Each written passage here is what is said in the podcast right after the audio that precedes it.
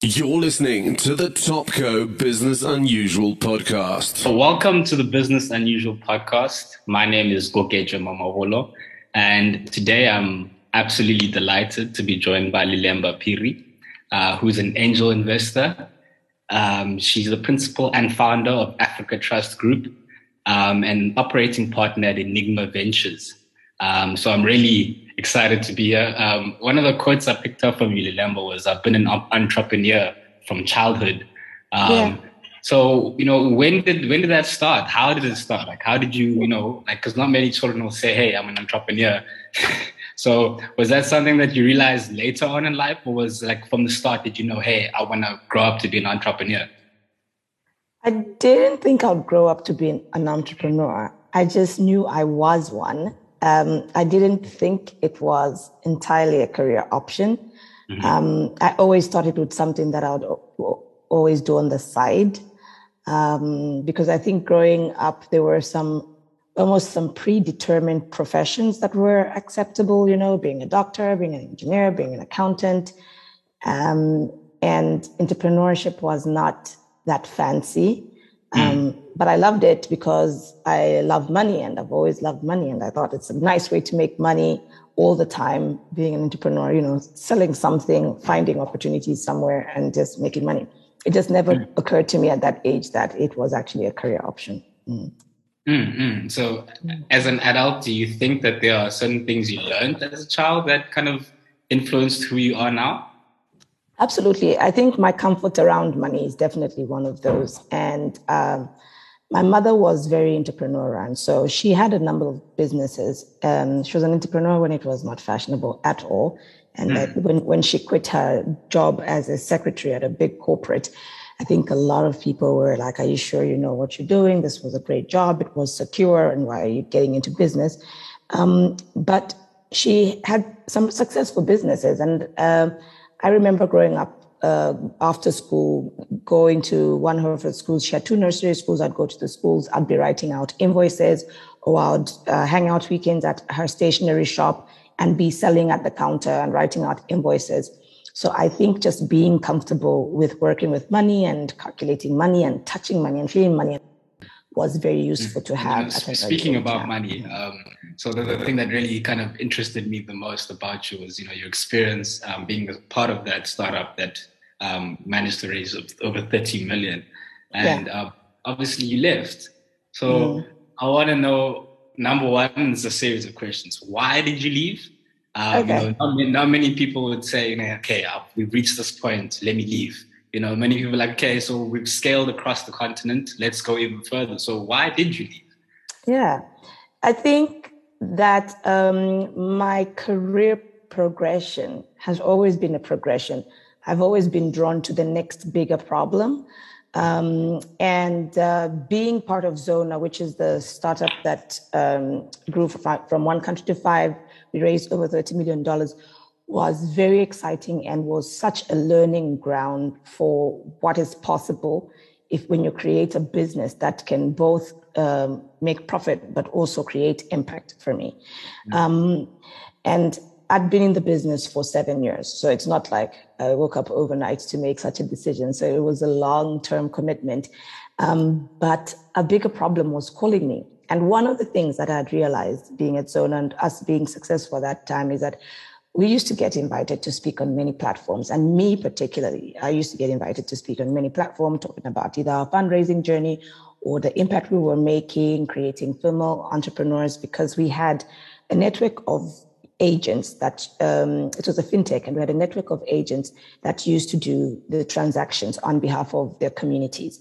Uh, and so this created a number of micro, almost like micro franchisees across these countries. And so mm. I saw the impact that that could create if you um, have a business that has one, a diverse leadership team that then can create a diverse network of entrepreneurs.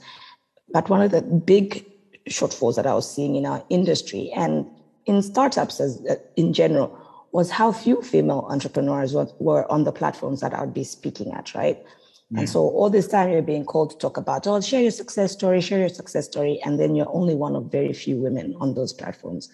And so it's a problem that I got curious about and started thinking, how do we create a lot more impact in this space by having many more women go through this fundraising journey and get to a space where the businesses can grow to be really impactful because it's not like women don't start businesses. Uh, yeah. our, our, continent, particularly sub-Saharan Africa, is the one region in the world that has more women getting into entrepreneurship than men. However, their businesses end up being very small. Uh, they get less valuations, they're less profitable.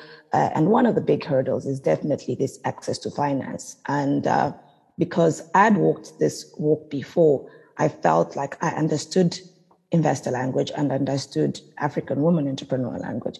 And I wanted to be part of the solution of bridging that gap between those two worlds.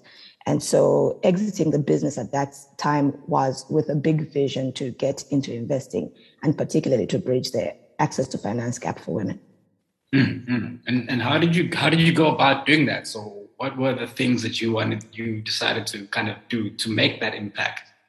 Went into it very naively. That's what that's what that's what I can say. Uh, I thought that um, so first I started with my own money, right? Because I exited with some money from Zoona and I put aside some funds. I said I'm going to do some angel investing 1st mm-hmm. I quickly realized that with only my own funds and angel investing, because angel investing is really investing really small ticket sizes, quite early stage in a in a person's business. Mm-hmm. Um, that again still whilst it can help somebody launch, particularly from idea to maybe trying to get some product market fit, there's still this space where they've gotten some product market fit and they might need to scale now to expand to create impact. And there you need a bigger ticket sizes. You know, you need what we call seed tickets, which would be mm. around maybe 200,000 to a million dollars to make that happen. And so if I was limited to owning my own funds, I could only invest downstream. Investing downstream as an angel investor was super, super useful because I quickly understood what some of the hurdles were that women were experiencing and how, if we raised a bigger fund, um, we could create impact that unlocks you know, catalytic growth for some of these businesses that kind of gets stuck at that pre-seed seed stage. And so anyway, I put together a pitch just like an entrepreneur and I probably pitched to 200 plus DFIs, family offices, universities, and stuff like that. To just like, I'm raising a fund and this is the vision, this is what I want to do. There were lots of no's, obviously, on the way. And the reasons would be you're a first time fund manager, you've only been an entrepreneur, you haven't been an investor before. And even if I did do some angel investing, it was just not good enough for a lot of the, the uh, limited partners that invest in venture capital funds uh, until I met the Dusek family office. And they got my pitch from two different sources. And they had been thinking about how they could um, invest in women in Africa and weren't just quite sure how.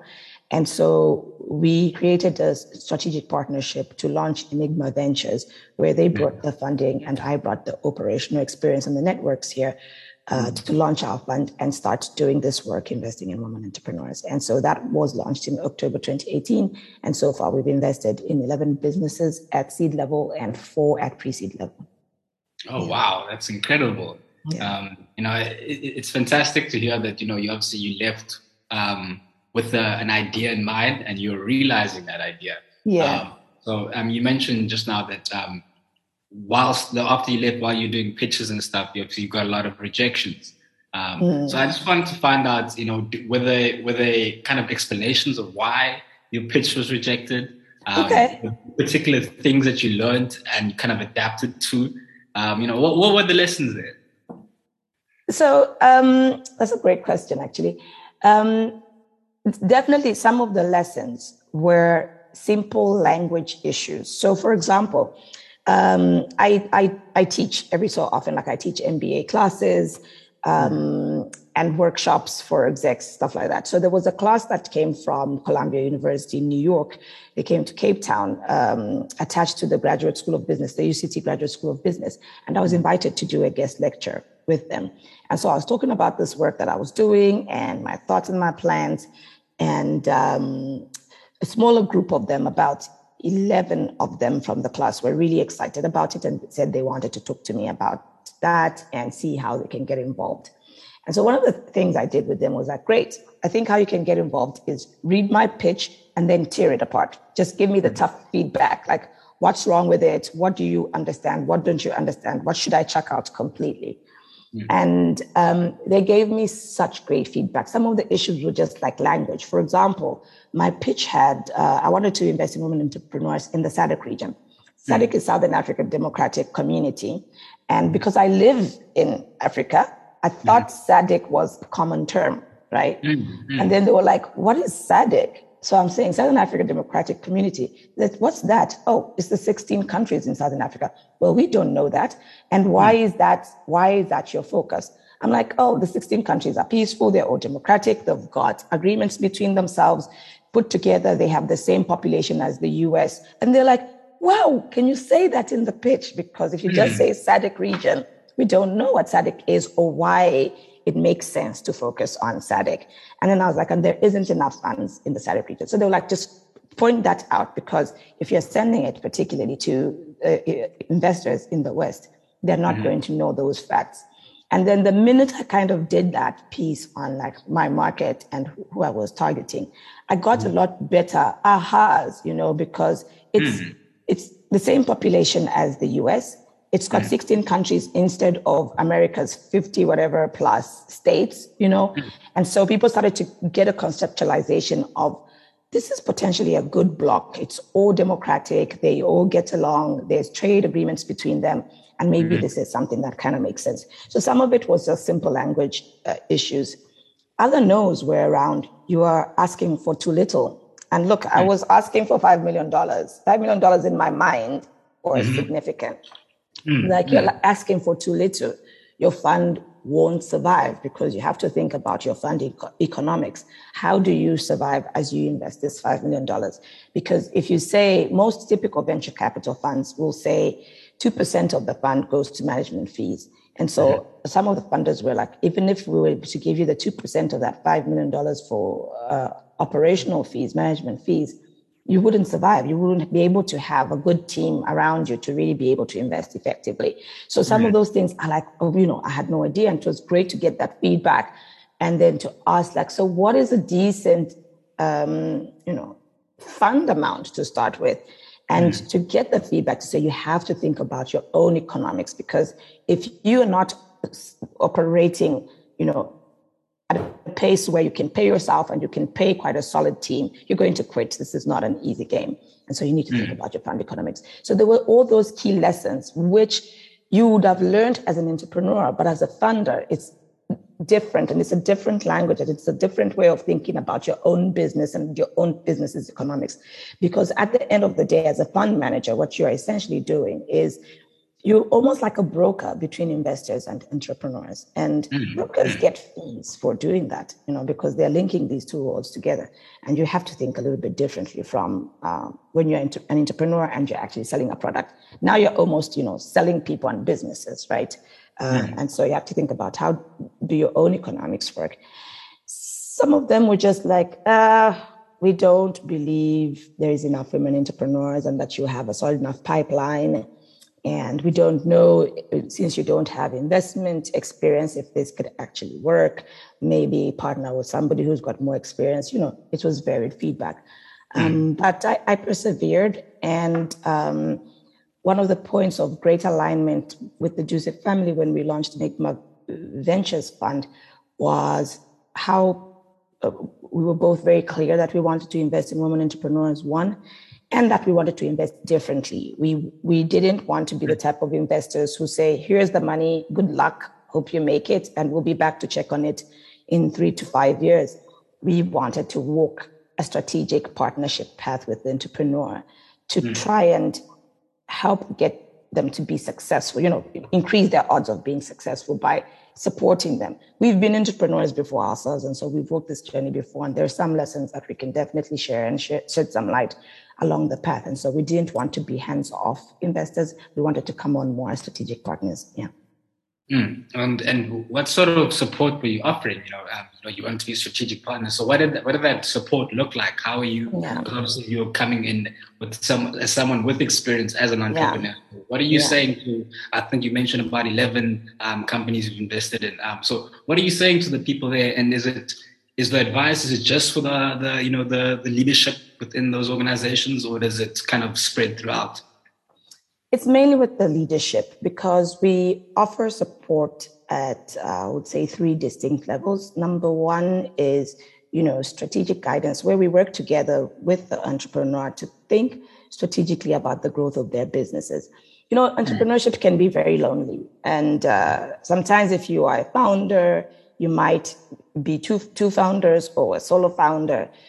You are so stuck in doing the business and in the business that you fail to create time to work on it. And working on it means looking into the future and seeing what are my options and which ones can I focus on right now to get the fastest growth um, with the least effort and mm. money right? Mm. And so sometimes you might have a really great product, but you're fascinated by 27 million other options.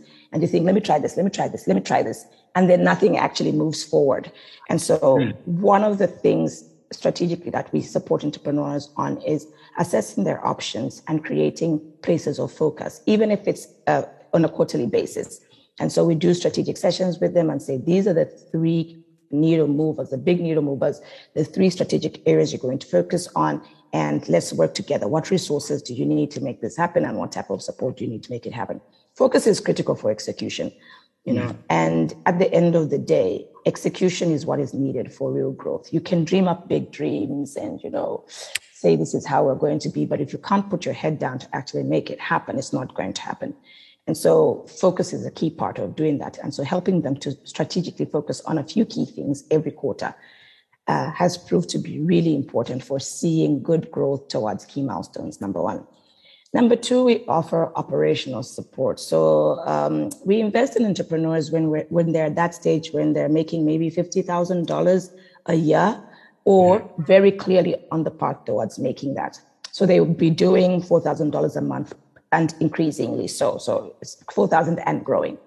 Mm-hmm. Um, at that point, there's a lot of uh, operational support that, that might be needed around things like their finances and getting, you know, a more CFO eye on their finances. How can they be a lot more efficient with how they invest their money and use their money in their businesses?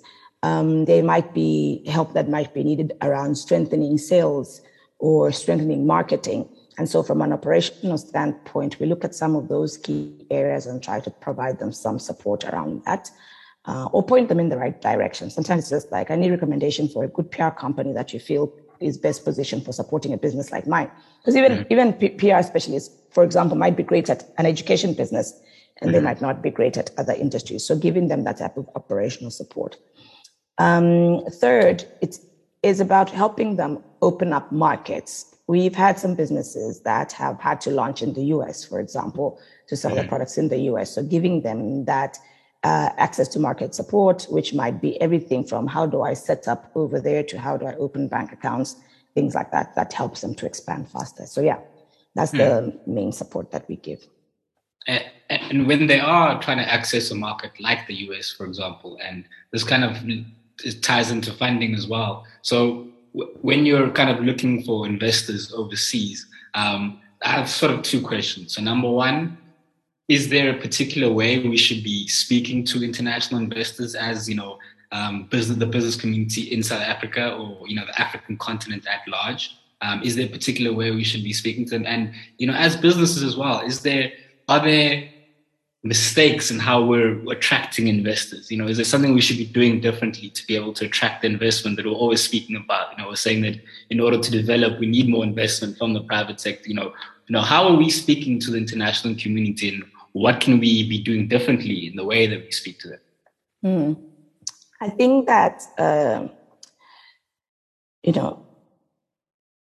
I've realized that a lot of entrepreneurs hate pitching because they think pitching is a waste of time and uh, people should just believe in my idea and you know back me mm-hmm. um, but learning to pitch is a key skill mm. it's a key skill for many things not just for raising investment but also even for attracting strategic partners it's important for attracting customers learning to communicate your business in a very succinct way you know mm. even if it's your one minute elevator pitch is critical because investors are looking at a thousand businesses a month, a thousand mm. businesses a month. Mm. So how do you position yourself and differentiate yourself if it takes you 20 minutes to just explain what you do, right? So mm. the ability to pitch in speech is important and the ability to put together a succinct pitch deck, which is like maximum 10 pages. Please, nobody reads 30 page business plans. Nobody that. Mm-hmm. If, if, they see your pitch and they're interested in it, they'll ask you for the detail that they need. And mm-hmm. so there's standard templates for how to pitch and creating a pitch deck which mm. will help you cover the key things that an investor would look for. It will help you cover what problem you are solving. It will help you cover what solution you have to that problem. It will make you help you cover what's unique about your solution because one problem can have many solutions. What's unique about your solutions? It will help you cover how big the market is, which is critical for investors. We don't want mm. to invest in a, in a thing that only has 10 customers, right?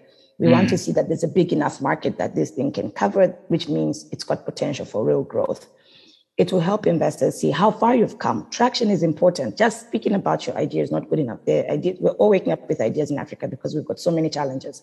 And every challenge that we come across, we're all thinking about solutions, right? Um, but how, what have you done about this problem so far? We want to see what the traction is. And for me, that's one of the most critical pieces. What have you actually done about it? Are you sitting just thinking about it and mulling about this idea and feeling like it's the best thing? You know, or have you actually started to make progress to, towards creating your solution and fixing this problem? It will help them see why you are best positioned to do this thing because you will talk about yourself and your background and your team in that mm-hmm. pitch. You know, so there's a couple of key areas that in a snapshot, it can help somebody understand what your business is. And learning to pitch is actually a critical skill. You should be able to put together just a nice, clear pitch deck, and you should be able to also pitch in speech. You can do a 30 second pitch. You can do a one minute pitch. You can do a three minute pitch. And this depends on how much time the person you're speaking to has. And so if I introduce myself to you and say, hi, I'm Lelemba. Uh, I'm a Genderlens investor. I link into women entrepreneurs in Africa who are looking for investment with investors who are looking to invest in women entrepreneurs in Africa. 30 seconds, you know what it is that I do. Then mm-hmm. if you're interested, you can ask me, oh, how do you do that? Then, like I say, I manage funds. And so we look for investors that want to invest women entrepreneurs, and we're investing at pre seed level and at seed level. So you already know, okay, great, that's this, that's the how you know. And on top of that, we provide them with support uh, strategically and operationally, and also give them access to markets. That's my how, because now you're interested in hearing a little bit more. If you are interested in hearing a little bit more as well, what type of uh, industries are you in? Then I can get into more and more detail. But an ability to succinctly pitch, depending on how much time the person has, is really important. And I think we underplay that because what we must understand is that even investors have investors right? And so they're mm. also pitching. And so, uh, me as a fund manager, whilst I have some of my own money in my fund, I also have other people's money in my fund, which means that I need to guarantee a return for my investors. And so, if you are feeling you shouldn't sell to me, mm-hmm. How am I supposed to be convinced to invest in you? Because I have to sell to my investors and have to tell them why you are the one that I'm investing in, opposed to the 999 others who've applied. Yeah. Mm-hmm. Mm-hmm. You know, you know um, it's it's interesting to hear you mention um, a few things. So you mentioned gender lens investing. So you're a gender lens investor. And um, perhaps for, for the people in our audience who aren't familiar with the concept of gender lens investing, maybe you could perhaps tell us a bit about that, um, yeah. just so we can get an idea, and then we can chat a bit about you know what you're focused on, um, and you know kind of let's let's make this the pitch for gender lens investing. You know what are we saying to the people? How do we get more people involved? Cool. So Genderlens investing is investing with gender in mind and this is mostly done in three ways number one you can look at businesses that have uh, women ownership and or leadership so mm. from our perspective we want to see that there's a woman who has a key stake in the business in terms of shareholding, but that we have women who are in strategic positions. So we don't want the woman to just be a shareholder by paper. We want mm-hmm. to know that there's women leadership in the business as well. Two, it can be done by investing in products and services that are inclusive of women. sometimes products get put out and you know businesses don't care whether this excludes women or or not we mm-hmm. want to make sure that the products we're investing in are deliberately inclusive of women and other genders in fact mm-hmm. you know and third it's you can look at it uh, as businesses that through them being businesses create a value chain of other women-led businesses so say i am um, i make spices you know, mm-hmm. make spices, which means I need some herbs and stuff like that uh, to make my spices and to sell into the stores. Um, if I am creating a good value chain that's, take, that's taking into consideration gender, it means that the people I'm buying spices from, the mm-hmm. herbs from might be women, and also the shops I'm selling into might be women owned. And so looking through my value chain of where am I buying and where am I selling uh, to make sure that I am creating and supporting other women in my wake. Because, you know, impact is not just about investing in one person and one business. We want mm-hmm. to make sure that in their path, you know, as they're rising, they're helping mm-hmm. uplift others in the wake. And so that what that really is what gender lens investing is about. Investing, making sure we're deliberately looking at gender as a key factor. Mm. And in in looking at gender as a key factor, do, have in your experience have you found are there a lot of companies that sort of fit the criteria, or is it a situation where you're going through a lot and you know, so like, are there well, are, are there many companies that fit the bill? Yes, there are a lot of companies that fit the bill. We do have a lot of fantastic women entrepreneurs. That said, we do get a lot of applications from all male teams. And uh, and one of the questions that I always throw back is, why haven't you thought about women on your team? You know, and mm. because we won't, we won't invest if you don't have women on your team. Like, mm. why hmm. haven't you thought about it? Because even return on investment wise, it's been proven that having gender diverse team creates more sustainable businesses and more profitable businesses. So why am I putting my money um, betting on a single gender team when I know a more gender diverse team will get a better job done? And so mm. sometimes I really just ask, why don't you have women on the team? Like, oh, we could um, you know, it's possible for me to give my wife shareholding. It's not just about that. We actually want the team, the involved team, the strategic team, to have uh, some, you know, gender balance in it. Yeah. Mm-hmm. It's, it's, interesting that you speak about the return on investment. because um, one of the questions I did have is, you know, and this is sort of for a general kind of fund manager question. You know, mm-hmm. how do you, number one, so, what do you consider when you obviously need to ensure that you said that you're handling other people's money besides your own within the fund? You know, so how do you guarantee to someone who's invested in your fund that you'll be able to give them a return on their investment?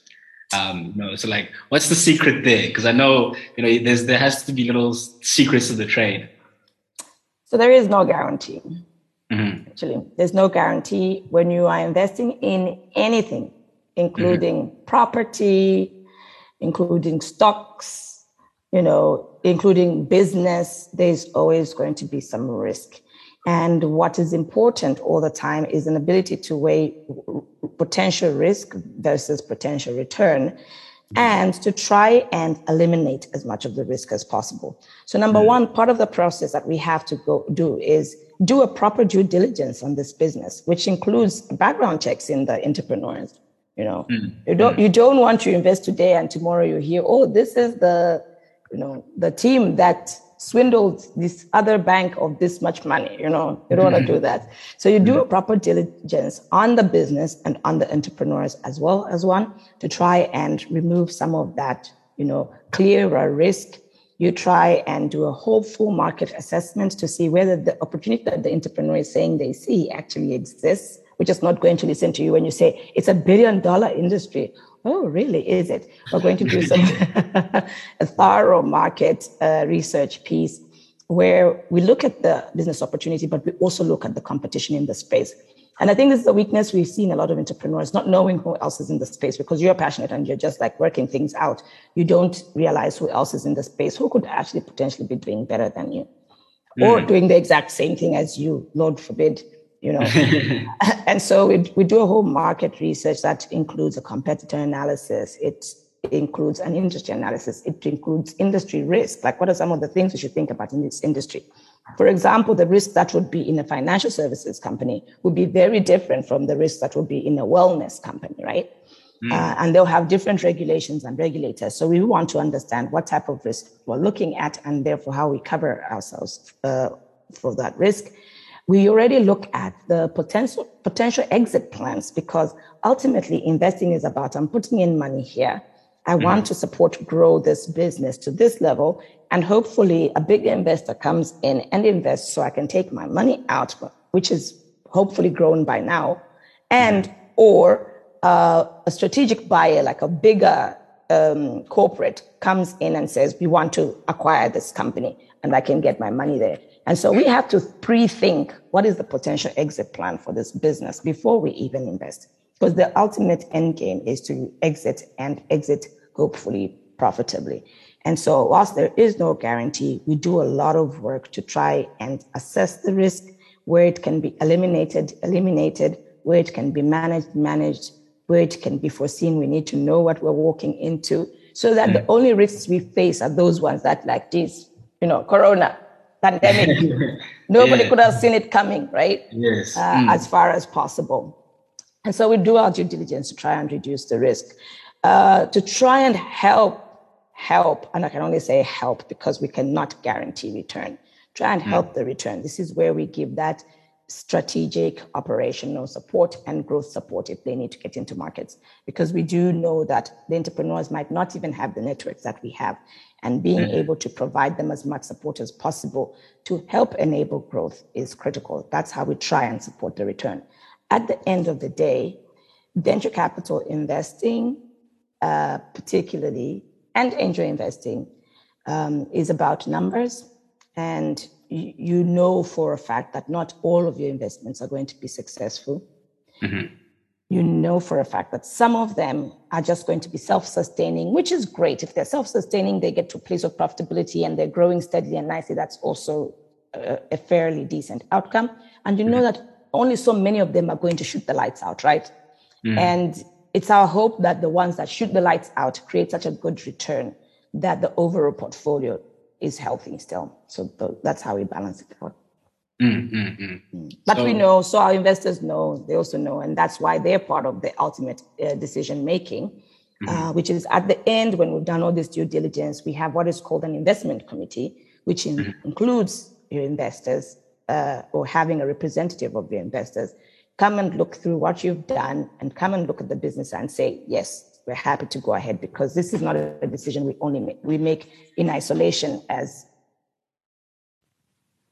Mm. So I just want to ask, because um, you, you mentioned, you know, it's about the numbers. Um, yeah. And, you know, recently, uh, last year, actually, towards the end of last year, um, we had Stafford Masie, the former Google, um, Google South Africa CEO. Um, yeah. He was the one who localized Google services for South Africa. So we had him on the podcast end of last year and he was chatting to our CEO Ralph Fletcher, and he mentioned um, when because he, he's also in um, investing and he does a lot of angel investing himself. So he spoke about how one of the keys to investing is to kind of invest in something that you have a passion for. You know, yeah. so as much as you know you can think, okay, what a, how well is this business going to be? You want to kind of look for businesses that you have some sort of attachment to. So I just wanted to find out mm. in your is in your criteria, you know, as the as the fund managers, do you look for I'm going to call them passion projects? Or kind of you know businesses that do something that speaks to you personally. And then you know it's it's less necessarily about the numbers and more wow this could really do something. You know like you spoke about earlier that balance between impact and profit. Mm. um, so does that ever come up in the criteria? Do you look at business that you know this might not be the most profitable business but this could make you know massive impact?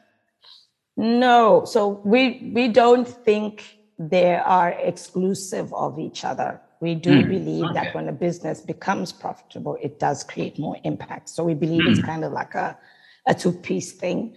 And mm. so, whilst our first filter is definitely commercial viability and you know that this business can scale and grow and give us the good financial returns, we want to make sure in the process of giving us this return that it's not doing damage to people, it's not doing damage to the planet, and it's not doing damage to animals. So mm. that's definitely our criteria. And so we exclude particular industries because of that. Uh, we'll exclude your typical sin industries, uh, guns, extraction, um, you know, drugs, mm. that type of thing that has potential to do damage to people, planet, and um, animals. Um, and passion projects, I wouldn't say that. Um, I think what we're firmly passionate about is definitely investing, in, investing in women, and that's why it's our first filter. And we we deliberately chose to be industry agnostic um, to make sure that we are finding the women wherever they are, and that um, they're in spaces wherever they are thriving that we can find them. And so we've invested quite across the board, uh, from you know financial technology to food to wellness to education to recruitment, everything. Yeah. Mm. Okay, it's it's it's very interesting. Um, because I was like, I wanted to kind of get my head around that because you know I, I wanting to put myself in the position um, of a fund manager and kind of seeing you know what drives things. Um, so I think maybe we should touch on sort of like sort of maybe the management perspective. Um, so um, another podcast guest that we had on um, this podcast last week, Bob Muester, um, very interesting guy. Um, you should you should look up look him up if you get a chance or listen to the podcast. Uh, so he can't read or write, but he's um, written the book. He has been involved in 3,500 innovations. But oh. one of the most interesting thing, one of the most interesting things that I, um, I found from his, the conversation with him was that he mentioned that when you were trying to run a business, um, you need people that balance each other out. So he, you know, he mentions how he's a he's a big big picture thinker. You know you can think about the ideas but then you need someone who can execute.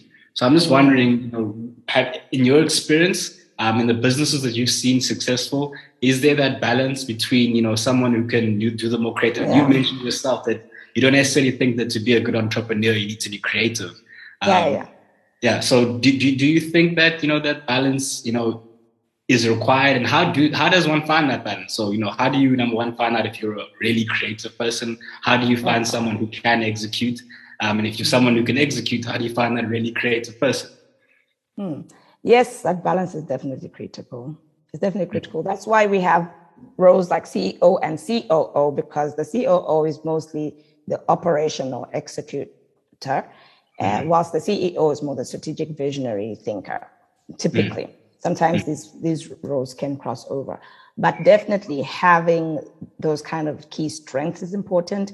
Uh, as the businesses grow then you need also like your finance person that manages your return and your risk profiles for the business as it's growing. Da da da da da. So team is definitely critical. Any type of business success or any type of wealth making activity is not a solo sport. It's a team sport. And so you don't think you can you know make it on your own. No, nobody is ever really self-made. It's team-made, you know. Um, and so that's critical. How do you discover which one you are? I think naturally you might be one versus the other, right? Mm-hmm. And it can be seen from what you're drawn to. Are you mostly the ideas person that's coming up with things, that's seeing opportunities? Or are you the one that says so how do we how do you think we get this done? And this is how i think we can get it done. Are you the one who breaks that down into more uh, practical steps to getting it done? A lot of visionaries are great at seeing the future and seeing what they want to see but you always need that person who helps create that bridge to making that happen from where we are today to where we are tomorrow. So I don't know if there's any type of test you do to get that, but I think you could naturally see it in your own profile if you think about it as those two buckets. Am I the take the step to step person that makes things happen, or am I the one that dreams up the big dream that other people haven't been able to see?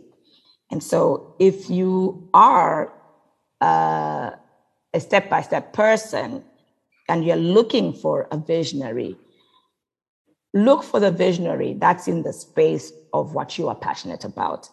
Um, because what matters in teams is that we should all be passionate about the same thing, but we should have different skill sets that contribute to making that thing happen, right?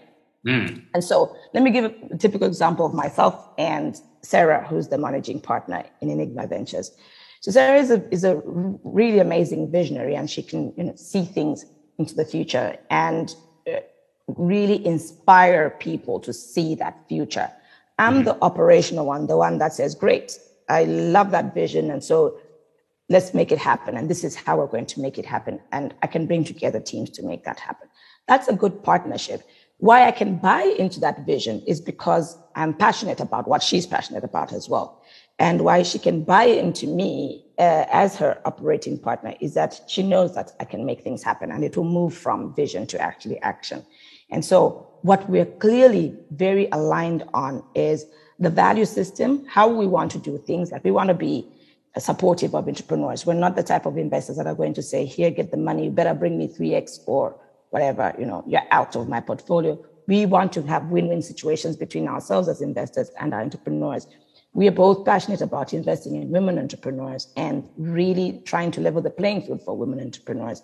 And we believe, we really believe that that can create more sustainable economies because women are known to invest way more back into their families, into their communities than men do, which means that we'll have better outcomes for education for kids, for health access for kids.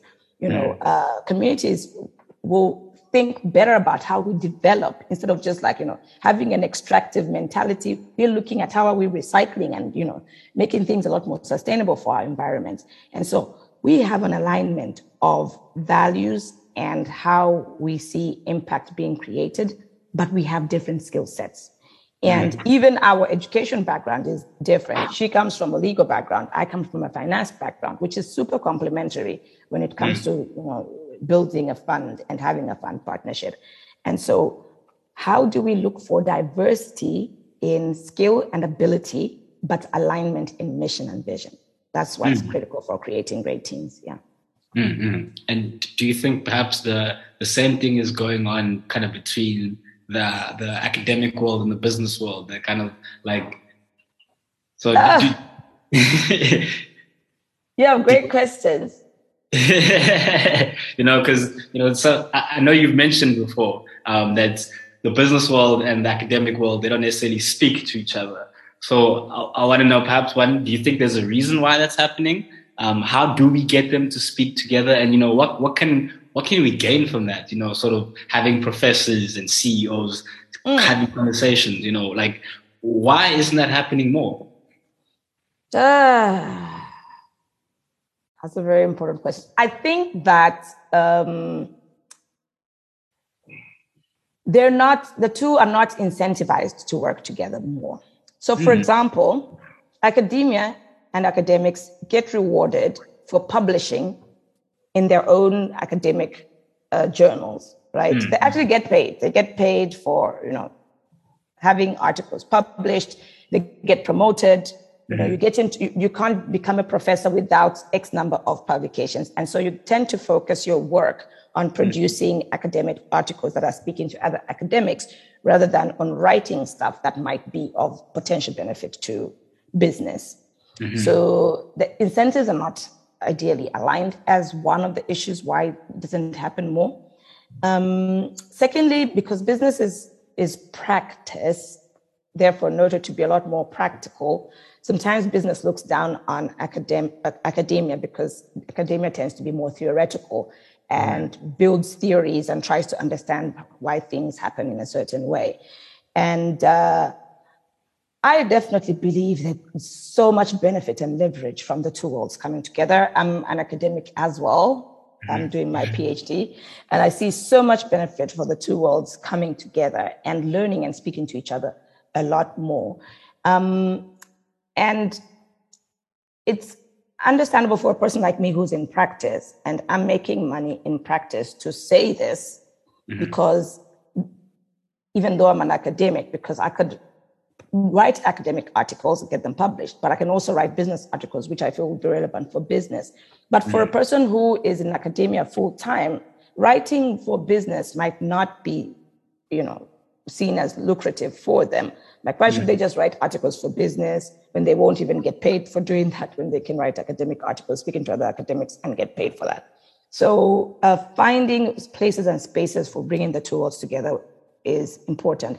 But I think another place where they can come together is, you know, definitely in things like think tanks and in building policies alongside government. Because if we think about developing our economies and developing Africa, it's not going to be done by government alone. It's not going to be done by business alone. It's not going to be done by academia alone. And so if we create spaces like think tanks where the three can come together and try and build solutions together, that would work a lot more sustainably. Um, but that requires, you know, sometimes it requires money. Who's going to pay to get them in the same place together, you know? And, Fund manager. yeah, you know, who's gonna who's gonna volunteer and say, so I'm the one that's gonna invite all these spaces to come together to chat.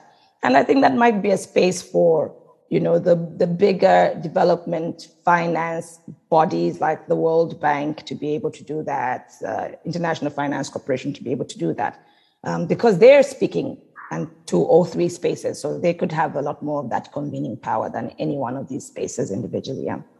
Mm-hmm. Well, yeah, well, it's, it's fantastic to to kind of hear your perspective on that because that is something that you know we think a lot about you know, um, we like to think of our conferences as bringing together different stakeholders, like yeah. like mentioned, you know, the public sector, the private sector, academics, and startups, because they're never necessarily in the same room. Yeah. Um, you know, and that is a, ch- a challenge that you know hopefully we can address, especially kind of because obviously key to development on the continent, like you yeah. mentioned, you know, and anyway, yeah. is that kind of relationship between the different groups. Yeah. Um, so Lelemba, it's been fantastic speaking to you. Um, mm. um, wonderful hearing about um, what you're doing. I've definitely learned a lot more about gender lens investing. Um, you know, I've, I mean, I, I, work in business to business communications, but for some reason I was not that familiar with gender lens investing. Um, so it's fantastic to be able to hear from someone who does invest in that space. and it's fantastic to hear the work that you're doing. Thank you. Thank you very much for inviting me. It's been a fun conversation. I do want to give a shout out to the World Bank. I think that they are playing the local office in South Africa that looks after the SACU region, which is five countries in Southern Africa. They're doing a great job in trying to convene those three worlds. So definitely a shout out to them. And thank you for uh, inviting me. It's been a fun conversation. And yeah, good, good luck with the podcast. Thank you so much. All right, fantastic. Thank you. Ciao, ciao. 拜。